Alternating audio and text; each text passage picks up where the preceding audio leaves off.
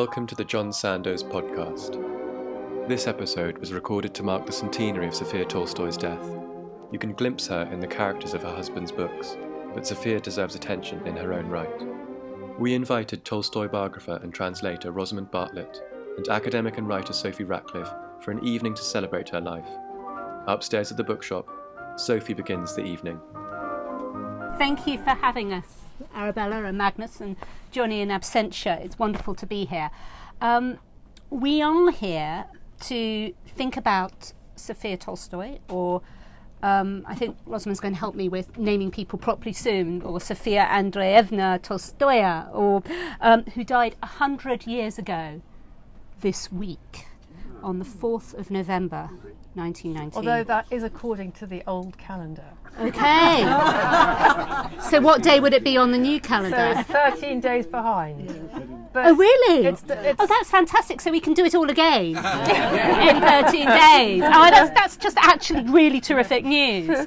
Um, so, uh, Sophia was um, a writer, a photographer, a craftswoman, a mother, a curator, a grandmother, an archivist, a decorator, and so many, many more things. And so we're really delighted to be here. I'm delighted to be here with Rosamund, who, um, as Arabella said, is a biographer, the author of Tolstoy, A Russian Life, which you can uh, buy later. If you can't, if you don't get get one, you order it later immediately.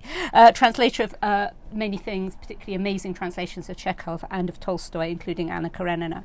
And we're here together for many reasons, which are distinct to our own writing research, but also something I think we had in common because we wanted to do something to remember a person that we thought was really, really interesting and compelling, but who's been known primarily for being the wife of someone else, for being a wife. So, and so we felt Sophia, in truth, had so much more a story that w- we wanted to tell, and that's what we wanted to talk about today. Um, we were talking last night on the phone, uh, and we've talked mu- many times before about this, but you mentioned uh, that you've been to Sophia's grave recently, and I was wondering whether you could just begin, Rosamund, by telling me what what what, what compels you to talk about Sophia tonight, and, and maybe a bit about that.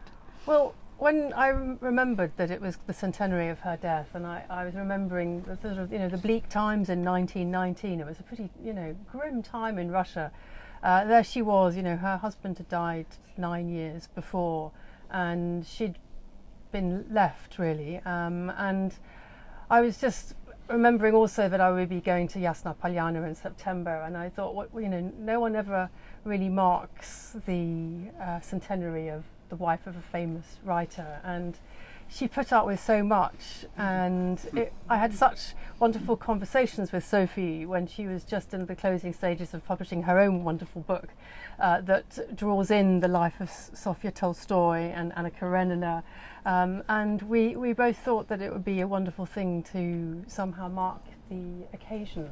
Uh, I'm remembering back to 2010 when my Tolstoy biography came out, and there was an awful lot that happened that year to uh, mark that death. Although, ironically, uh, nothing happened in Russia. You know, all the countries of the world, and I ended up writing an article for Open Democracy actually about the fact that Tolstoy was a bit of a problem uh, for the Russian establishment now because you know he was a vegetarian and he was a pacifist and he'd been excommunicated by the Russian Orthodox Church. Um, uh, so that was interesting, but there was an awful lot. You know, there was a there was a film, wasn't there, made, The Last Station, that came out, and uh, lots of events. But um, I don't know of any other event anywhere in the world that is marking the death of Sofia Tolstoy. And uh, I, I said a little prayer when I was there in September. I was there with a group of um, Australian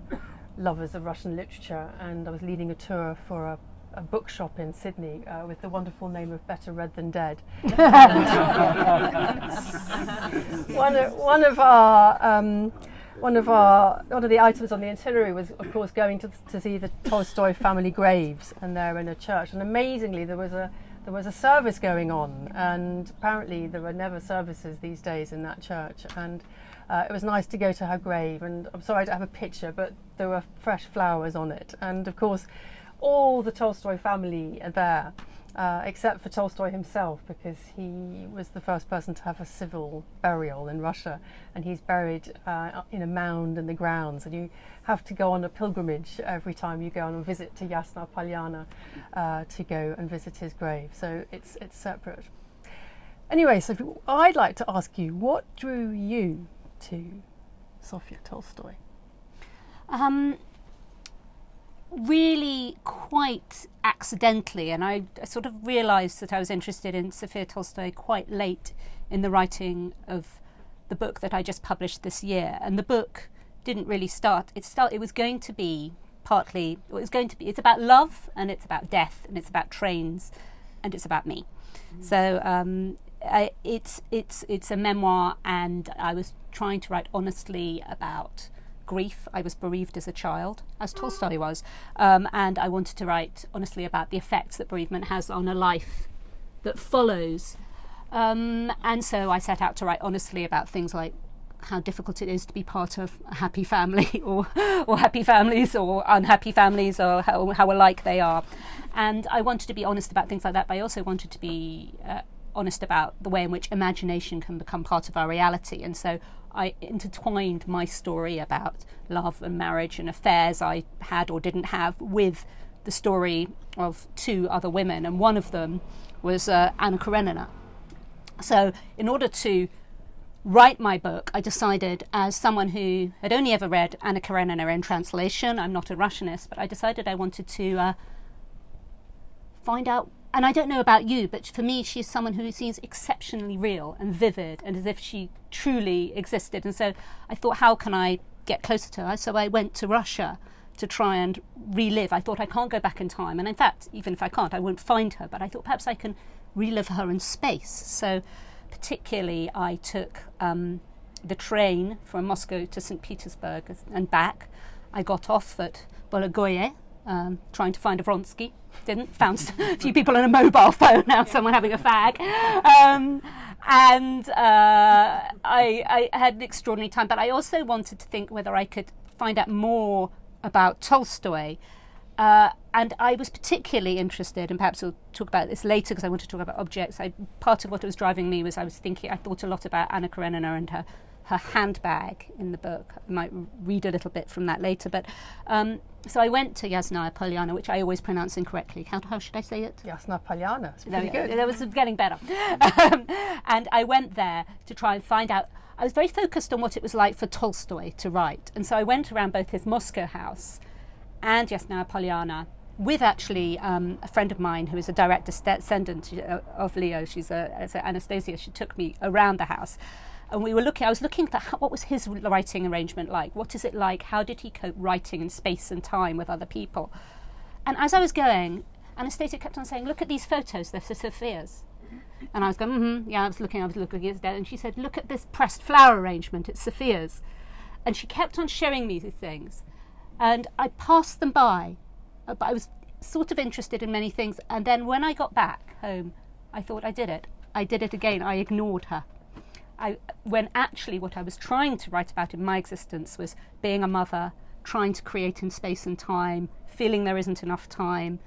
Uh, and so, in some ways, I started to write the book realizing that I wanted to connect with Sophia, not with Leo, far more. And so, um, and, and, and that's sort of where she came into my writing process. And she's someone I'm still very much learning about. And I, I wish I could go and do that journey again and really look more carefully. Um, and I suppose, yeah, which made me, I wanted to ask you whether you could tell us a bit more about who she was, about her childhood and maybe her relationships with children or and her education and what do we know about that? Well, she had um, quite a lot more education for a girl of her time than, than many uh, young women growing up. She was born in uh, 1844, so this is right in the reign of uh, Nicholas I. And we're talking about a Tsar who was extremely reactionary at that time. And young women, of course, um, weren't expected uh, to really get much of an education. It was, you know, learning to play the piano, doing a little bit of painting, if you were lucky. But she uh, was lucky to come of age at a time when there was a new Tsar on the throne, that's Alexander II, um, and he became Tsar in 1855. And this is at the time of the terrible fiasco for Russia of the Crimean War. And Alexander II was not a reformer, but he realised that uh, he couldn't avoid um, introducing reform any, any longer because the great failure of the Crimean War had just revealed how backward Russia was. And so the, the chief reform, of course, was the abolition of serfdom. But uh, there were a whole raft of reforms in the early 1860s. So Sofia gets gets married in uh, 1862 when she's 18 years old, and she's able to take advantage of Russian society opening up. Um, one of the first things that happened when Alexander II became Tsar that he gave an amnesty to the Decembrists, and you know that was that was the great germ of the idea for war and peace, and they came back to Moscow and St. Petersburg, and you know Tolstoy's related to to one of them. So, um, so Sofia Andreevna, she was the middle daughter of, of three daughters, and her father was a doctor, and her father came from a German background. She came from quite sort of unusual uh, background in a way, um, because her mother was from the aristocracy, but she uh, was illegitimate, um, and she was grown, you know, grew up in a in a in a very um, well-to-do household. But she'd married Dr. Behrs, and he was a doctor in, in the Kremlin. He, he worked for the imperial household. So, what an amazing place to grow up. Um, and the Behrs family had a very cramped apartment in, in the Kremlin. And I, whenever I go to Moscow and get, get taken around the Kremlin, I'm always dying to sort of, you know, work out where exactly was they had their apartment. And the, um, the Tolstoys got married there. So when, when Tolstoy proposed, um, one of the, the amazing things is that the uh, events of his personal life are sort of reproduced in, in his fiction, in particular in Anna Karenina. And so you can imagine um, the, the chapters, uh, you can sort of take, take yourself back to the Kremlin. And again, it's a church that's sort of buried right in the private part of the Kremlin. You can't, you can't visit it, it's a very small church. Um, but that's, that was her childhood. But she grew up in a city which in the middle of the 19th century was um, what was referred to as a Bolshaya derevnya, a big village, because Petersburg had been the capital since 1712. And there was a big divide by that stage between Western looking European St. Petersburg, the capital, and Moscow. Except that right in the middle of the 19th century, it was beginning to, uh, to wake up. And so there was a quite a big rise of Slavophile um, thought, and people were beginning to remember Moscow and remember the fact that it was sort of more Russian. And so this was the environment for her. And even though uh, women weren't allowed to go to university at that point, she nevertheless was able to go on quite a few of the new uh, university courses that were opening Oh, up really? for women. Yeah, which I'm, you know, uh, Hmm. she had she had better education. Um, than than many people of her of her of her period. And I must say that that's one of the things though that makes me want to commemorate her too, because recently I've been reading about various um, women in the, the sort of modernist period who tried to set up artist colonies and have exhibitions, and they were ridiculed. Um, and earlier this year, there was an exhibition of Natalia Goncharova at the at Tate Modern, uh, and uh, you know she um, also just attracted incredible opprobrium for painting a female nude, for example. So it was all right for male painters to do it, but not for women. And um, Sonia Tolstoy, uh, Sofia Tolstoy, she was also a woman who just got such a bad press because she was a woman, and I think that's a very interesting thing. You can probably relate to that, can't you, Sophie? Um, well, yeah, still in I still in the publishing industry. I think it's Yeah. it's difficult if you I mean, I'm experiencing having written a memoir. If you write a memoir about as a woman about your domestic life, it can be seen as potentially petty or trivial. Whereas if you're now scarred, it's seen as monumentally brave. so those, those those those divisions still happen. Um, and I I think I think later on, um, I, I, I sort of struck by how few models there must have been for her for someone to have a creative life and also for her kind of thinking about her becoming a mother. I mean, so she married at 18. When, when her first child was well, um, almost the immediately next after year, yes, the next yeah. year. Um, And she, she immediately went to Yasna Polyana. I mean, one of the extraordinary things about Sofia Andreevna, she never went abroad.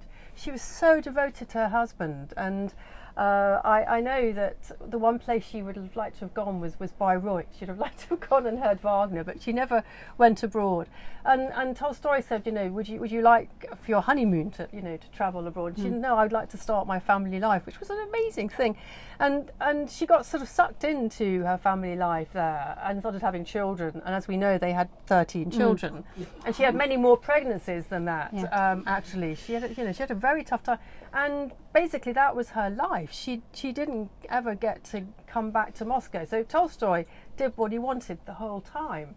And she was looking after the family Yeah. and running the household, and uh, it was it was it was hard for her. if you look at the, the, the architectural setup of the Moscow house, his, his workroom has a back stairs to the garden, mm-hmm. and he has his dumbbells and all the equipment for all his wonderful hobbies.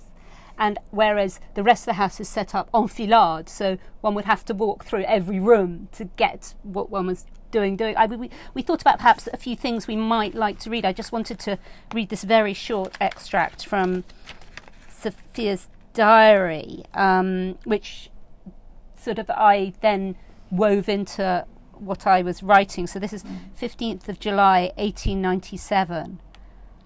I long passionately for music and to play myself, but there's never any time. And besides, Lev is always working or sleeping, and every sound disturbs him. I try to convince myself that true happiness comes from fulfilling one's duty, and I force myself to copy out all his writings and do all my other duties, but sometimes I weaken and yearn for some personal happiness, a private life and a work of my own, rather than constantly toiling away for others, as I have done for the whole of my life. And then the feeling goes, and I feel wretched. Um, and I was just, yeah, I was really struck by by that sense of it, um, of how when I was trying to kind of how, in some ways, that sense of maternal grind doesn't go away. Um, I I gave you the manuscript of my book. Rosamund very kindly read for me, and she hadn't met me. This was quite terrifying to hand a book which is partly about Anna Karenina to the translator of Anna Karenina. Um, um, it's that felt a long time ago, but actually writing it was even further ago for me now, and my children are much older, and it's hard to imagine feeling like that as I did because I write a lot about the boredom of it. And I, I was writing about Sophia writes of the boredom of it all. She complains about the nursing, eating, drinking, sleeping, and loving for caring for my husband's babies, the collections of parcels and the sewing, darning holes and attending to the children's piano lessons, sometimes shopping, toys for the children, some tops, a thimble, warm gloves, a brooch. And then she says in her diary, I wish something would happen soon. Um, she copies out Tolstoy's diaries. There is no such thing as love, he writes, only the physical need for intercourse and the practical need for a life companion. I am, she writes, part of the household furniture.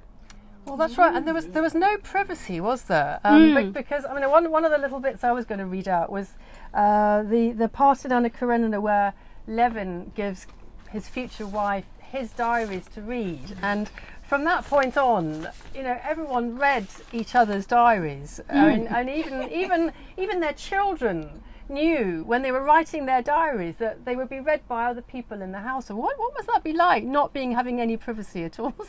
um, this is uh, this is yeah, page four hundred and eleven. This is in um, in part four. It's uh, very much what happened when when poor Sonia had to deal with her husband, who was you know twice her age who'd lived a life. You know, he'd gone to fight in the Crimean War himself and had, uh, you know, uh, a life in St. Petersburg and he'd gone travelling in the Caucasus. She'd had a sheltered life.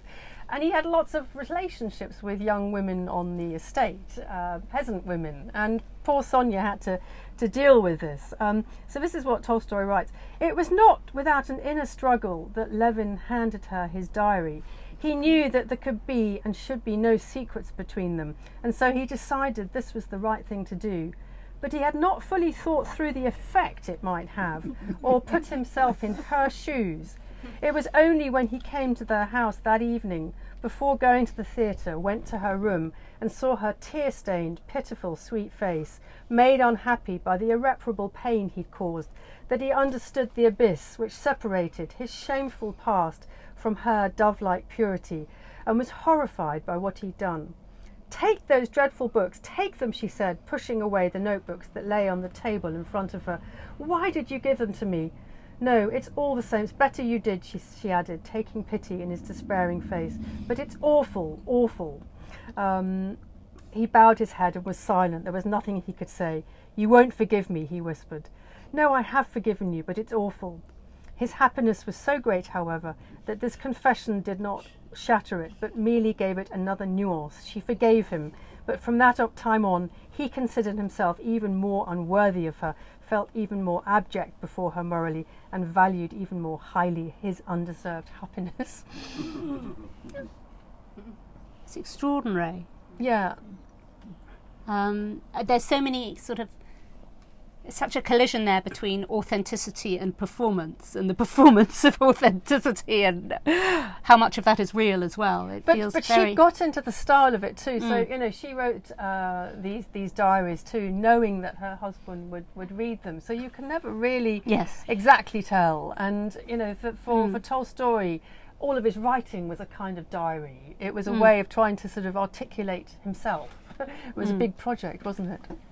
And I was, um, I mean, if we think about the difficulties and the lack of privacy, uh, uh, uh, as well as architecturally, it's just physically, uh, the, the, the, the lack of contraception um, and Oh, the yes. imposition and the insistence that she should breastfeed and th- this question that seems to sort of haunt Anna Karenina as well. But Well, I was going to read one other tiny little bit from Anna Karenina that Yes. concerns that because although we see an awful lot of Kitty um, representing um, Sofia Andreevna, you can also see an awful lot of uh, Sofia Andreevna in, in Daria too, the, the elder sis- sister. Yeah. And there's a point where um, Daria, Dolly, goes to visit Anna, and there's one of those uh, points where uh, there's a sort of horrified um, silence, and uh, she's she's you know she has this conversation with Anna about um, about contraception and now I've just I've just lost that actually we'll have to move on but um, it's, it's it's one of the two points in the novel where there is sort of just a series of dots because you know he can't spell it out the other bit is where Anna and Vronsky consummate their love Mm. and it's sort of again unspoken and then they, then she's on her knees. uh, yeah. uh, but but we know that um, Sonia herself had gone to St Petersburg to consult a doctor because she was endlessly having children, and she got ill. I mean, she she had um, terrible illnesses as a result of uh, being continually pregnant and.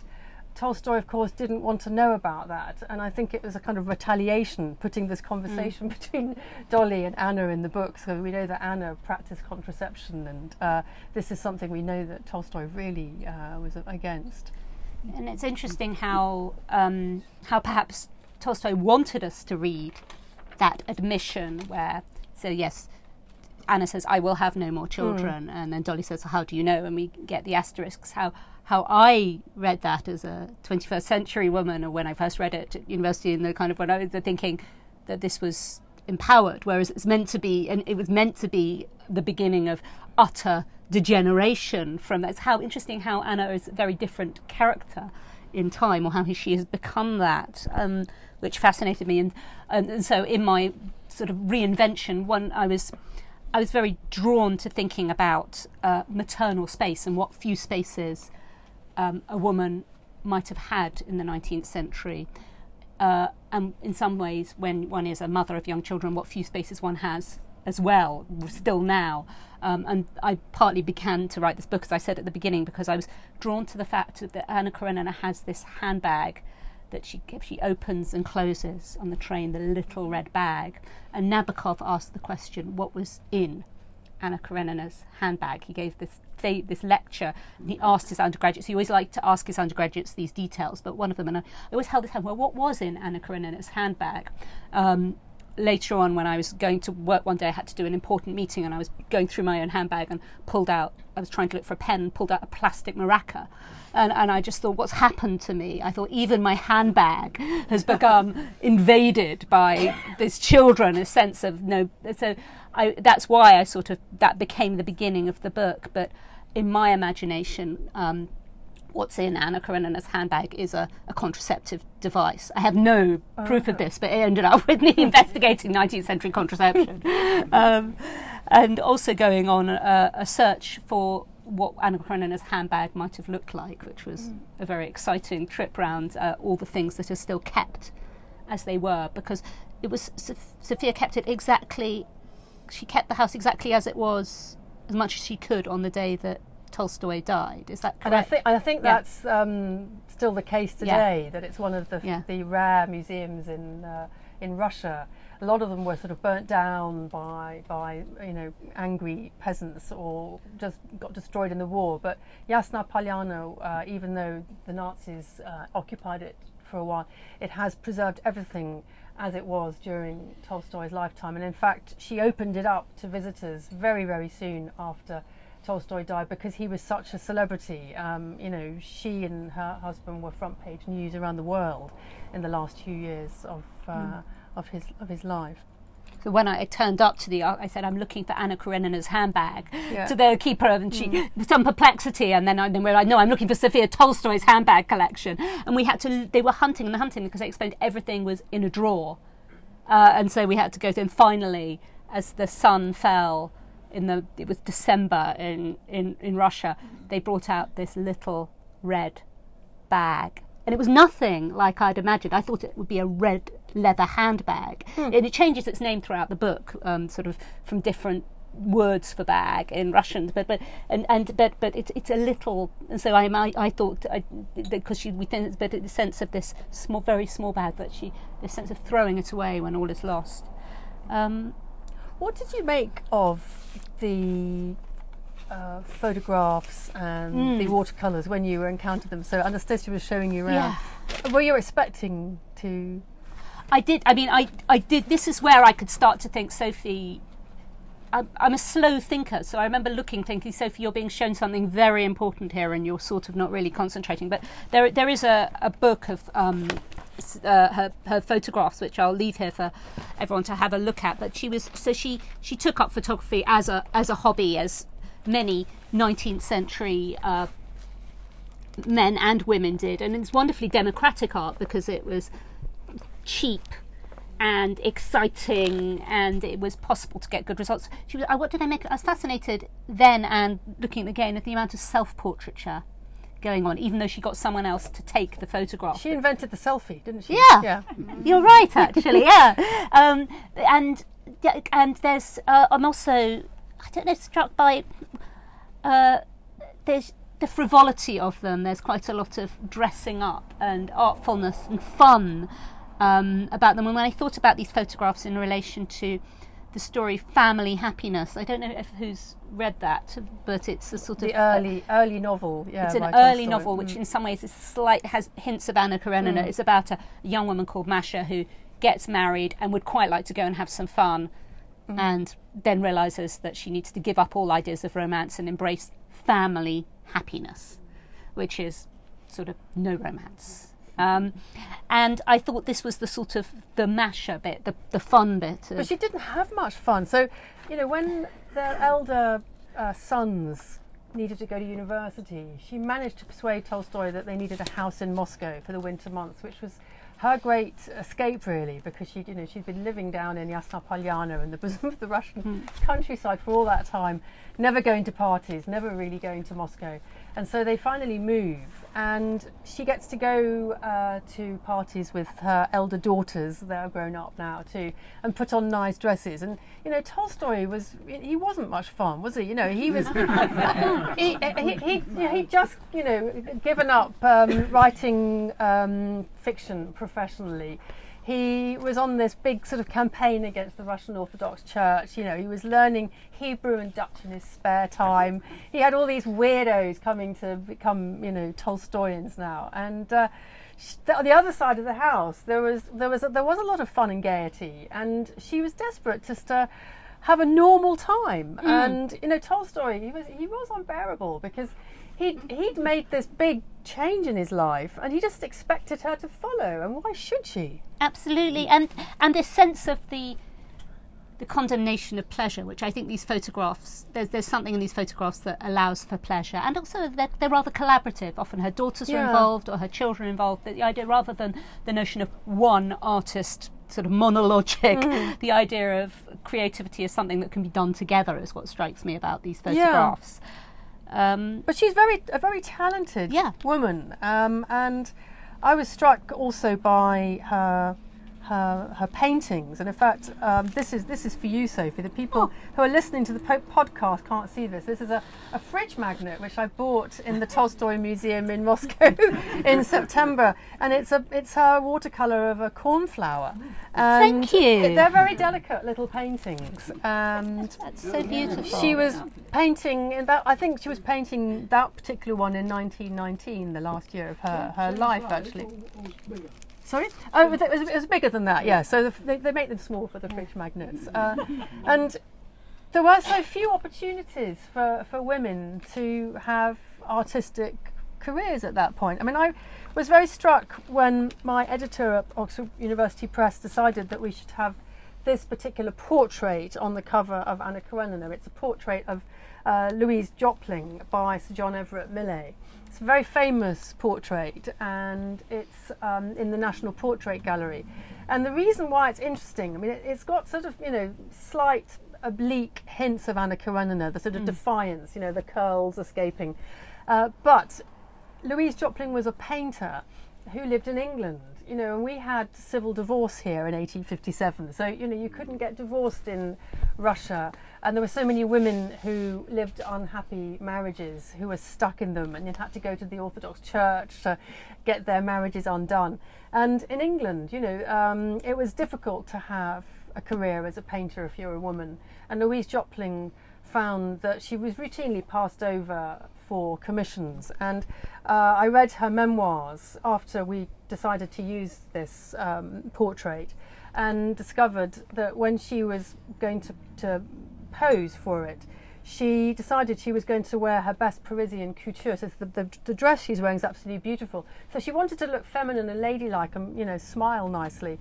And she's looking quite sort of stern here. Mm. And she mm. talks about the fact that, you know, she and Sir John Everett Millais, who, and he was a good friend, they got into an argument while they were, while she was sitting for him. Because of, obviously, during the course of her daily life, she didn't have the opportunities that he had. And so, what he decided to do was to sort of paint a portrait of her as she actually really was. and so, she, there is that sort of defiance, which does take us back to Anna Karenina. Mm. But you know, we know from Anna Karenina that at the end of the novel, she's trying to write children's stories, and sh there's, there's no opportunity. So it was the same for, for Russian women. They had to go abroad in order to have a career. It was so much easier in England. You know, it was difficult here, but it was way, way more difficult in, in Russia. And, you know, when we think back to Sonia, who had these creative gifts, she, she could have been a fantastic photographer. She, she was also a writer. Um, you probably don't uh, know that she wrote an autobiography herself, which is uh, this big. Oh, I can't. It's a, it's at least the size of two War and Pieces for those people who are hearing it. Um, and we've got one book here. Size of two war pieces. Yeah, um, she wrote her own reaction to the Kreutzer Sonata. Uh, she was an incredible woman. And the other thing uh, I've remembered in her career too, she also had a very successful career as a publisher. So when Tolstoy renounced the copyright on all his fiction, she was horrified because she needed some income. She needed to be able to put food on the table. And so she did a very shrewd thing. She got on the train and went to St. Petersburg and consulted Anna Grigoryevna Dostoevskaya, Dostoevsky's widow, who had um, embarked on a very successful career after her husband's death, publishing his writings. And so she did the same. And one of the little buildings that you can see when you go to the Moscow Tolstoy Museum is a sort of shed in the yard, which used to be her publishing business. And so she did. She was a very, very brilliant woman in, in her in her age, I think. I, I, I love the, the fact that you brought brought out uh, Sophia as as a, as a writer, and that the I mean, we did have a discussion about sort of in what ways is Sophia like Anna Karenina. Or, or Hmm. not, and in many ways not. But there are those little flashes, aren't there?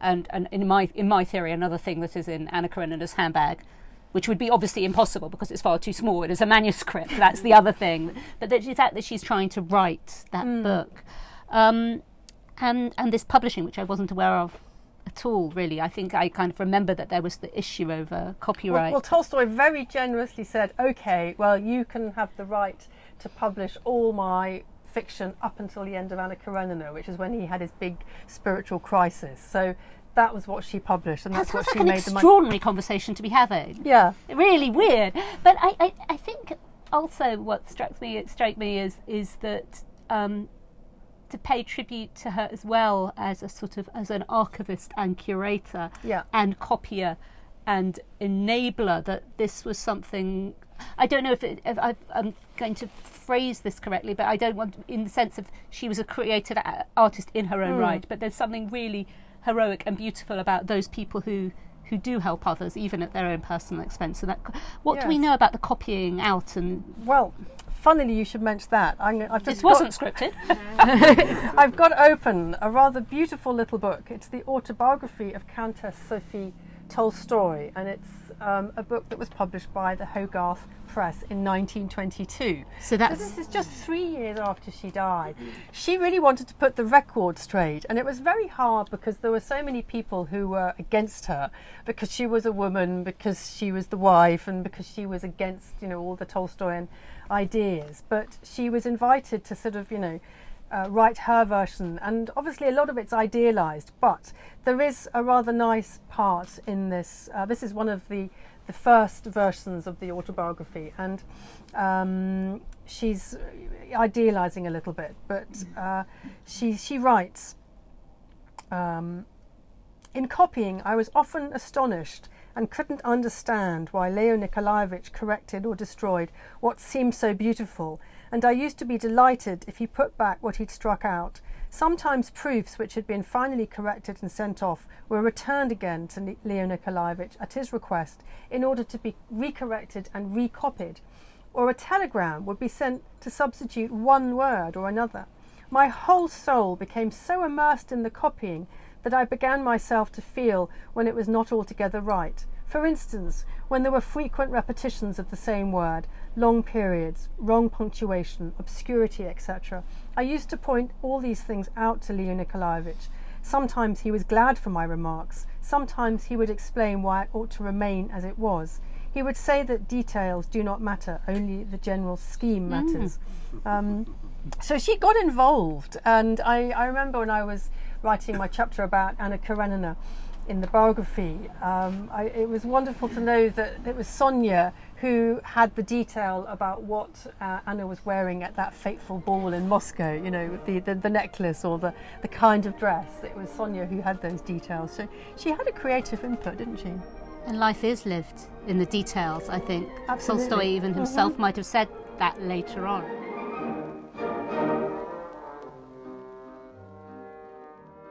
You're listening to the John Sandoe's podcast.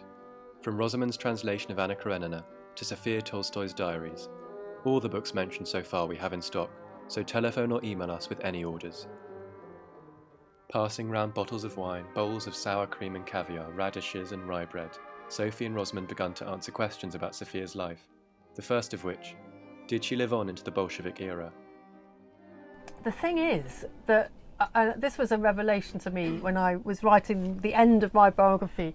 Uh, I had a whole epilogue about what happened after Tolstoy's death, which is almost as interesting as what happened in his life because he was a hugely important figure in Russia. He the, the, the big choice in Russia was between Tolstoyism and, and Bolshevism. He was that important. So Sonia, by virtue of the fact that she was his widow, was, was treated with, with respect.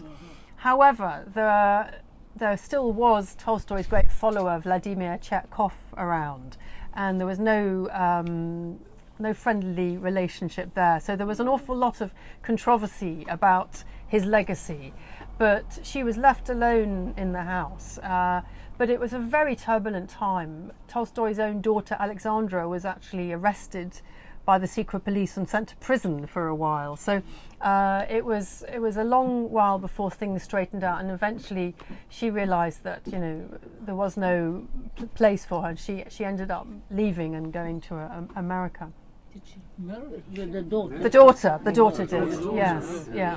Um, but but Sonia, yeah, she lived on to see. I, I think it was very hard for her uh, to see so much destruction. The next question was concerned with Tolstoy's condemnation of pleasure. Speaking as a, a Tolstoy reader, but not a Tolstoy expert, from, from what I've, it, it seems to, to be that Tolstoy himself was kept on sort of uh, condemning his own appetite for pleasure, reading his diaries. He sort of draws up these extraordinary resolutions about what he must do on day kind of on the 29th of the month and then the 30th he goes slept with a whore. So there's a constant even before he wrote resurrection this decide, decision uh, this, this desire for pleasure and a resistance to pleasure. And and But there's, there's, there's a very strong ascetic strain in, in, in Russia.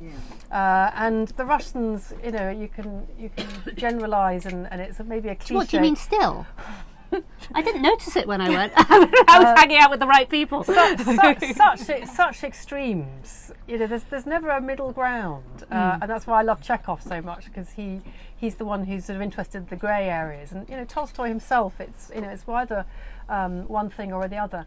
So there is this sort of fe- feel of sort of self-denial. Um, and, you know, when he, when he had his crisis, apart from being vegetarian, you know, he, he didn't want to ha- have anything to do with money anymore. He, he wanted to have a simple life living off the land.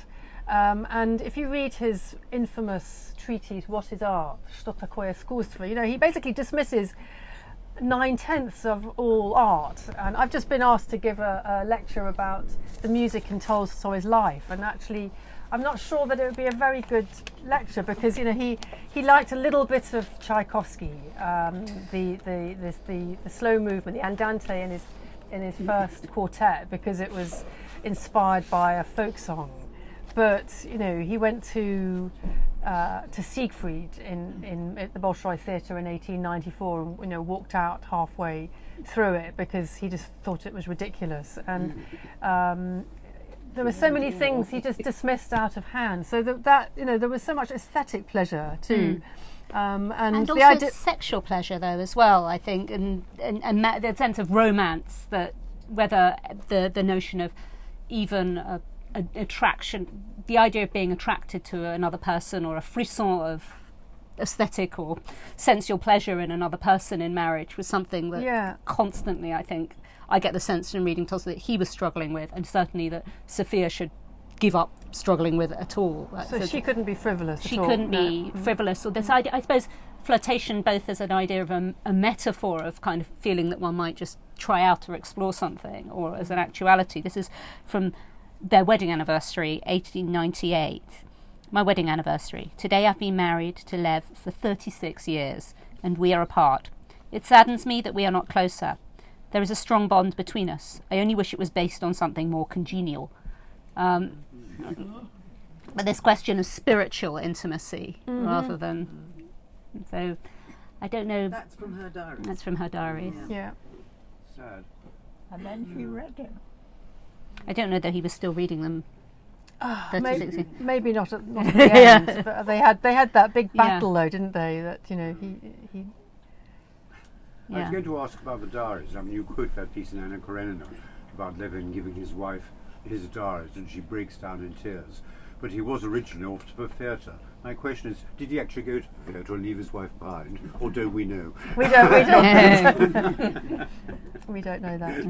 Did Sonia have any female friends that she could sort of confide in and discuss? Well, good question. Uh, we were Son- asking about whether she had female friends. She had a she had a very close relationship with her younger sister Tanya, Tatiana Kuzminskaya, uh, who didn't have a particularly happy marriage and used to come with her children to Yasna Polyana every summer and spend you know at least a month living in one of the wings uh, there. So that was probably her closest uh, friendship. Actually, it was was her sister. So, and I think she lived for those times because it was pretty bleak in the winter. You know, if you're stuck in Russia. But they had um, a string of governesses, and there was a lovely English girl called Hannah Tarsi who came and taught them how to cook plum pudding at Christmas and things. And uh, brilliant. I think she got quite close to because you know they were they weren't. Um, I mean, you know, Sonia herself was, was quite quite young um, as a as a mum, for and so some, some of them were became became friendly with her. I think. Did you speak any foreign languages? Did Sonia speak any foreign languages? Well, they all spoke French. Yes. They all spoke French. Yes. Yeah, Um, but I don't think she was a Maybe real- German. She, she, her father would have spoken German. I don't know that she um, knew German that well. Did she have a good relationship with her daughter? Ah, well, yes. The question is, you know, what, what relationship did she have with her daughters? I, I found that absolutely fascinating when I was writing the, the, the, the history of the, the family, because when the daughters grew up, um, actually the daughters all gravitated to their dad. Really? So for a long time, she didn't have a very good. She had a good relationship with with her eldest daughter Tatiana Tanya. She was always close to her, but the daughters were definitely on their father's side. She was much closer to her sons, and they were very wayward. And she found it very hard because basically, when they moved to Moscow, the younger sons had no dad. He he just sort of absented himself, and they they were very dissolute. How many survived of the 13 children? Well, um, there was the youngest child, uh, Ivan Vanyechka, who died at the age of seven, um, and there were numerous um, children before that who died. In the middle of Anna, writing Anna Karenina, I mean, Anna Karenina is a very bleak novel, and so during the writing of that, two children died, as well as Tolstoy's old old aunts. Um, and then Tolstoy's favourite da- daughter, Masha, Maria, died in 1906. So about, about half of them grew to Yeah. adulthood. Please, please. Yeah.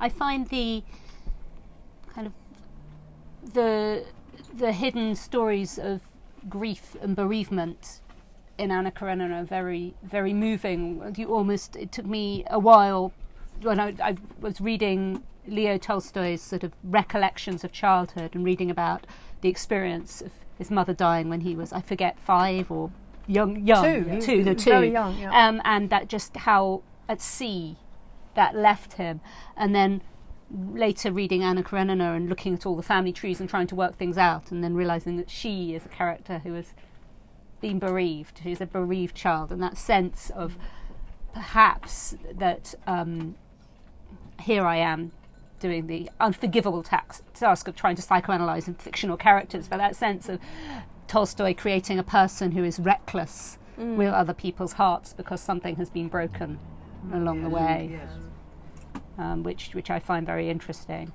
Um, but the the sense of uh, parental grief, um, especially at the loss of I'm going to mispronounce their son's name, the but um, but but but that that sense of their their, their golden Vanyechka, child, the little boy, their, yeah. their, their Mm. golden child being being the, the death of that is just unimaginable, and there are photographs of him, and still at Yasnaya, the one of the central photographs by S- Sophia is of him when you go through the rooms, and Anastasia stopped, Mm. and we stood there for a, long time. It felt like the family was still in grief. And that was 1895, and I think that was the last time that Tolstoy and Sonia were sort of together. I think after that they really uh, went apart. But I mean, I think it's uh, as much as I revere uh, Sonia Tolstoy's memory, and I think you know she's been unfairly um, treated over the over the years. She also was human, and when I was writing the biography of her husband, I, I you know I was trying to be objective about her, and I, I think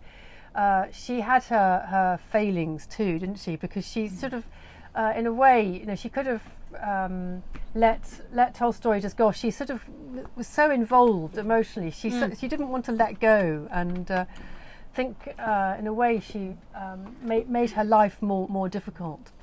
I I think that's part of for me the attraction that she does seem quite faulty. Yeah. Slightly dysfunctional, annoying, vain, Um, and for I mean, for all in, in not in that that that's sort of I, I love reading the diary entries where she's talking about sort of they say my they say I look much younger than my years because my colour is kind. It's fantastic. I Yeah. mean, as well as I mean, I think her diaries reveal that she was a bigot and an anti-Semite and uh, all sorts of other things that either put some normal for the time and some just particularly her, her own qualities. But Yeah. she was, you know, very imperfect, but also rather wonderful.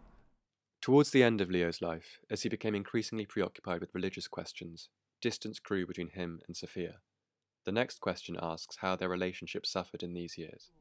Well, she had to deal with uh, the invasion of all the Tolstoyans, and in particular, this imperious, rather satanic figure of Vladimir Chertkov. Not satanic, but he was um, absolutely driven, and he claimed all of Tolstoy's attention. They had a very, very um, an almost unhealthily close relationship. So it was very hard for her to deal with someone else in their marriage, basically. And she did become a little bit unhinged. I mean, she she she tried to commit suicide a couple of times and became rather paranoid and things. And um, but but but then Tolstoy was such a famous figure, and you know, it, so much attention was on him that uh, it's uh, it's possible to you know forgive her for her frailties. I think, isn't it? I think you've just articulated much more eloquently what I was trying to say about the sense of her as a curator, and and that what you in the sense of embo- in the copying almost a sense of embodiment, or or, or uh, being two people being one, or and a commitment that. But I'm I'm in celebrating. I do think it is honest that between the lines of her diary, she does sound frustrated, no matter what her vocation was. When one ha- can have a vocation and simultaneously be frustrated by its difficulties, but that that that was central to her, and that it is that there are many ways of being creative and alive and free, and some of them may involve being deeply entwined with the life of another mm. rather than mm. single. But I just, but even within those separate creative acts, what struck me was how collaborative they are, or just the mm. making of a family for her was a, a real, a real was was her legacy that was so important to her. At least from my from my very much a layperson's understanding of her. I, I grew up in Rockland County in the in the state of New York, and I remember as a child that there was a Tolstoy Foundation, Yeah. I believe in New City. Could you explain what, what the purpose of that, who set that up, and what was the aim of, of the foundation? I think I'm pretty sure that was Alexandra Tolstoy's foundation. So that's the, the, Tolstoy's youngest child who survived into adulthood, Alexandra, who became very, very close to her father in the last days. And uh, she had a particularly bad relationship with her mother. Um, and she was the one who got arrested by the Bolsheviks and was um, appointed the sort of commissar of Yasna Polyana immediately after the revolution and uh, left Russia just um, before things became really bad. So she um, saw the light really about how ghastly it was going to be in Russia. And you know, the, the Tolstoyan movement was really quite quite big in Russia in 1917, and the Tolstoyans thought, great, you know, uh, Tsarism has fallen now, we can have our Tolstoyan communes. And it's such an irony that in this communist state, they had these Tolstoyan communes, which were actually the perfect uh, ideal of, of a communist life because they, they worked on the land and they didn't do money and everything was pooled and um, but they they soon ended up being persecuted. So there were lots of vegetarian restaurants in Moscow. They were all shut down, and the Tolstoy communes. Um, and I write about this in the last chapter of my, my book. They all ended up going to Siberia and being sent to the camps eventually. Uh, so in the in the pre-revolutionary time, all the Russian sectarians, like the the Doukhobors, who Tolstoy helped to go to Canada, you know, they were living on the edges of the empire because it was sort of safe, you know, away from the authorities, and, and the Tolstoyans did that. So Alexandra Tolstoy managed to escape that fate herself by going to America, and she set up this foundation, I think, to sort of promote her her father's works in the in the true sense. Yeah, so she, she lived to a ripe old age. She was a, a wonderful woman. She, you know, I think was, was quite a prominent speaker.